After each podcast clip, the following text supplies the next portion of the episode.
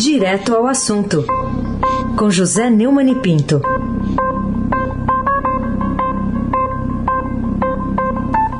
Oi, Neumani, bom dia. Bom dia, Aysen Abak, Carolina Ercolim. Bom dia. Almirante Nelson e o seu transatlântico do Suez. Bárbara Guerra, Afrônio Vanderlei, Clã Bonfim, Emanuel Alice Isadora. Bom dia, melhor ouvinte, ouvinte da Rádio Eldorado, 107,3 FM. Aysen Abak, o tríplice coroado, o craque. Vamos lá, hoje o Estadão destaca que o governo cedeu e deu aval a um orçamento com 125 bilhões de reais fora do teto, depois de muita negociação, né? Mas não é pedalada? Pelo amor de Deus, né? Se não é pedalada, isso é acelerada, né? O governo e o Congresso fizeram um acordo para garantir as verbas das emendas parlamentares, né? Que pode elevar a mais de 125 bilhões de reais os gastos de combate à pandemia do Covid-19 fora da meta fiscal e do teste de gastos, que é a regra que limita o avanço das despesas à inflação. No acerto, o governo cedeu à pressão dos parlamentares e deve elevar 16 bilhões e meio em emendas dentro do orçamento, a partir de cortes em suas próprias despesas de custeio e investimento. Estou pagando para ver, né? De qualquer maneira, é um absurdo. A administração abrindo mão de dinheiro para dar dinheiro, para comprar o apoio dos deputados.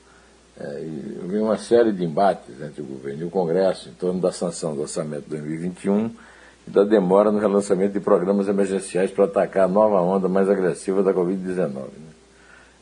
Segundo o Arthur Lira, que é o grande artífice dessa maracutaia aí, desse acerto, ao final, quem tinha que ter tranquilidade conseguiu negociar para atender às necessidades orçamentárias e políticas do momento, ou seja, a necessidade do bolso do pessoal do Centrão. Se isso não for pedalado na veia, viu, Aysen, eu vou mudar meu nome, de José para Tomé. Lembra do Tomé? Aquele Tomé que só acreditava vendo, né? Sim. Então, eu vou mudar, meu nome vai ser Tomé Neumani Pinto. Carolina Ercolim, tintim por tintim. Neumani, vamos falar também sobre o Tribunal de Contas da União, que revelou que o governo federal não reservou dinheiro para a pandemia em 2021 e até março não fez nenhum repasse para os estados lidarem com a pandemia em relatório a ser encaminhado à CPI da Covid do Senado. Que explicação você imagina para essa atitude? Como tudo que acontece nessa área da saúde sob o desgoverno Bolsonaro, nada tem explicação, né? Como noticiou a UOL em manchete hoje, o governo Jair Bolsonaro não reservou dinheiro para o Ministério da Saúde combater a pandemia do coronavírus em 2021 e até março não tinha realizado nenhum repasse para estados e municípios lidarem com a crise sanitária. A constatação é do Tribunal de Contas da União e faz parte de um relatório que vai ser analisado pela Comissão Parlamentar de Inquérito da Covid, instalada no Senado na semana passada.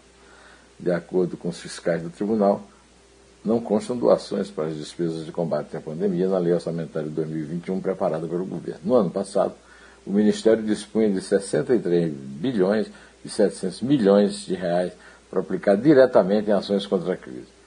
O UOL não conseguiu uma resposta às tentativas de contato feita com o Ministério da Saúde. A única coisa de que ninguém aqui, nem eu, nem vocês, nem os eleitores dele, nem a oposição podemos acusar o presidente da República no combate à pandemia é que ele sempre esteve e continua batendo continência, subordinado ao novo coronavírus. O resto é lorota. Aysen Abak, o craque. Bom, outra reportagem também do Estadão hoje mostra que a verba federal ajudou a pagar salários e também o 13º nos estados, né, dinheiro aí sendo rastreado. O que você diz sobre essa notícia?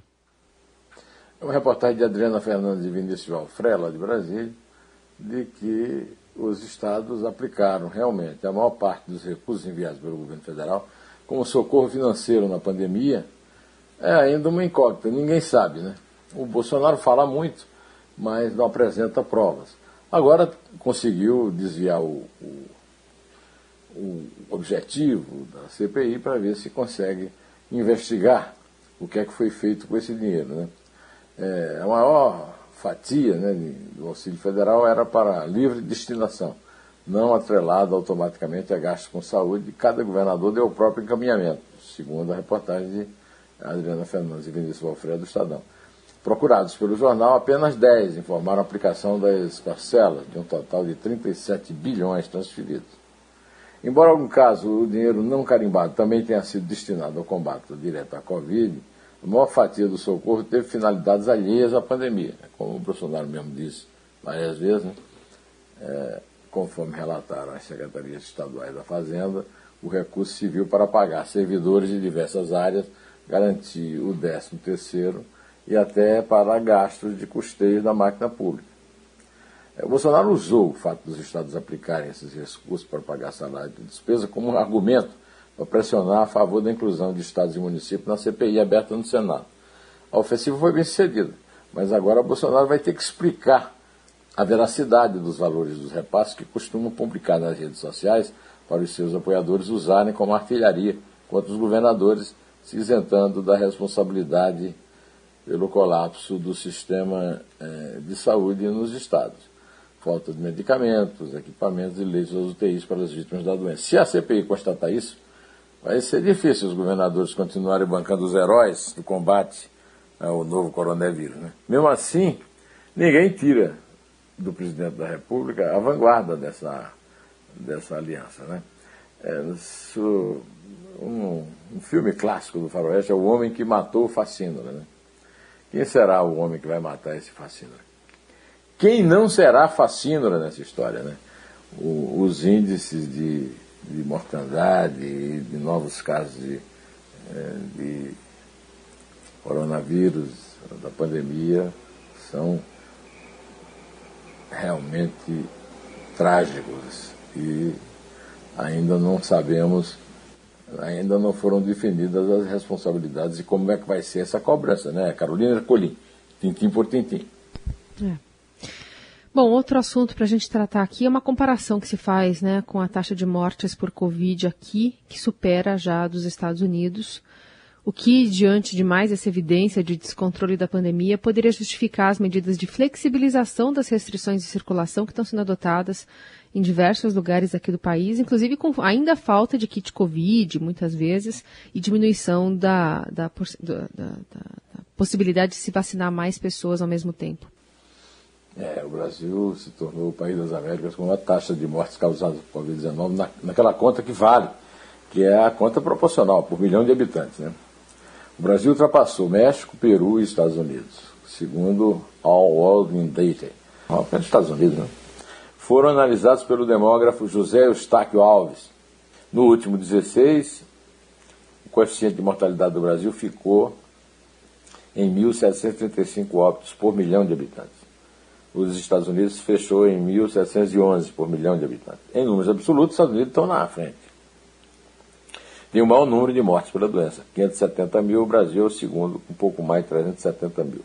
Mas o Brasil deve ultrapassar os Estados Unidos em número absoluto de mortes no segundo semestre de 2021, apesar de ter 100 milhões de habitantes a menos, pelo ritmo seguido pela Covid-19, segundo o projeto dos especialistas da Universidade de Washington.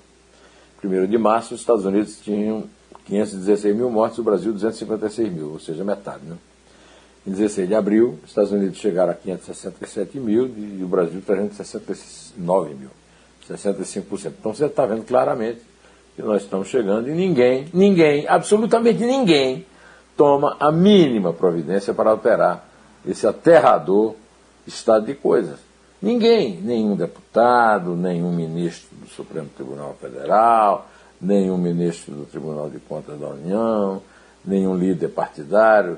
Todo mundo fica ali no seu conforto querendo tirar uma lasquinha, mesmo a situação sendo absolutamente aterradora. Aysen Abak, o craque. E vamos falar da CPI da Covid, né? Deve começar os trabalhos no dia 27 e o Estadão destaca que como relator da CPI, ainda para ser confirmado, Renan Calheiros prefere ser cirúrgico e ver o governo sangrar. O que dá para concluir dessa notícia? Isso é uma notícia dada pela coluna do Estadão, segundo a qual Renan Calheiros tem dito a interlocutores que pretende atuar na CPI no sentido de produzir um relatório cirúrgico na exposição de eventuais crimes e omissões do governo federal no combate à Covid-19. Por enquanto, ele rejeita falar em impeachment ou qualquer ação drástica antes mesmo de começar as apurações, claro. Depois, o Renan faz parte da turma do vamos deixar o Jair Bolsonaro sangrando até 2022, ou seja, na melhor das hipóteses para o presidente, o texto final será no sentido de afrouxar o garrote e desatar a sangria. Não é por outro motivo que a deputada Carla Zambelli tenta na justiça retirar a Renan Calheiros da relatoria da comissão. E o Renan atua nos bastidores para que a comissão comece a funcionar o mais rapidamente possível. Eu quero lembrar um fato, viu? Você vai se lembrar, viu, o Aysen, você também, Carolina. Em plena efervescência do Mensalão, Antônio Carlos Magalhães e Fernando Henrique Cardoso assumiram a liderança desse slogan. Vamos primeiro deixar o porco sangrar para derrotá-lo na eleição. O resultado, o Lula recuperou o terreno, venceu o Alckmin, que teve menos votos no segundo do que no primeiro turno. Será que é isso que eles estão planejando fazer com o Bolsonaro, Carolina Ercolim, tintim por tintim? Só o polígrafo revela a verdade dos fatos. Esse é o título também do seu artigo, que já está no blog do Neumani, no portal do Estadão desde ontem. Por que o detector de mentiras entrou no campo da sua atenção nesse texto? Carolina, como acontece sempre nas terças-feiras, né? Eu faço aqui uma leitura rápida do espírito da coisa do meu artigo no blog. Eu leio a linha fina, né, no blog, piada de Bial sobre a exigência de detector de mentiras em entrevista de Lula, lembra a séria necessidade do aparelho na comunicação, na gestão pública, na política, na polícia e na justiça. E os dois últimos parágrafos do artigo são: mas este escriba, que nunca viu um polígrafo ao vivo, pode garantir com certeza absoluta que quem inventou a polarização, que agora a sua desonte oposição execra, foi o protagonista deste texto, o cara, conforme Obama, que talvez também não passasse incólume por uma dose do soro da verdade, né? Poucos se lembram de que foi o PT que inventou o abismo insondável entre nós e eles, e não a extrema-direita, que também não é tão infensa assim ao uso da patranha como método.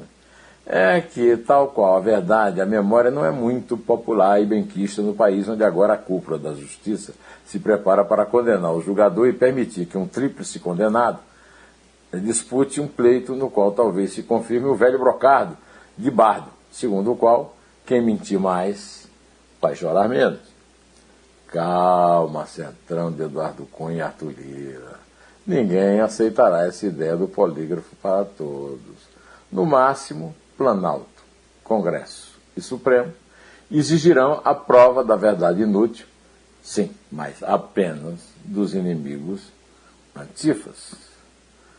Pois então, desejando aqui muita força nesta terça para todos vocês que estão aí no estúdio, em casa, ouvindo aqui a gente, eu peço que a Carolina conte aí os números da despedida. 3. 2. 1. Até. Vivemos em constante transformação e para ajudar as empresas a estarem conectadas com pessoas, nós criamos o Estadão Blue Studio, uma nova operação dedicada para criar soluções publicitárias inovadoras e orientadas à performance. O Estadão Blue Studio entrega projetos customizados, branded content, publicações e uma série de eventos consagrados pelo mercado. Não importa o tamanho do seu desafio, para nós sempre existe uma boa solução. Estadão Blue Studio, conteúdo de alta performance.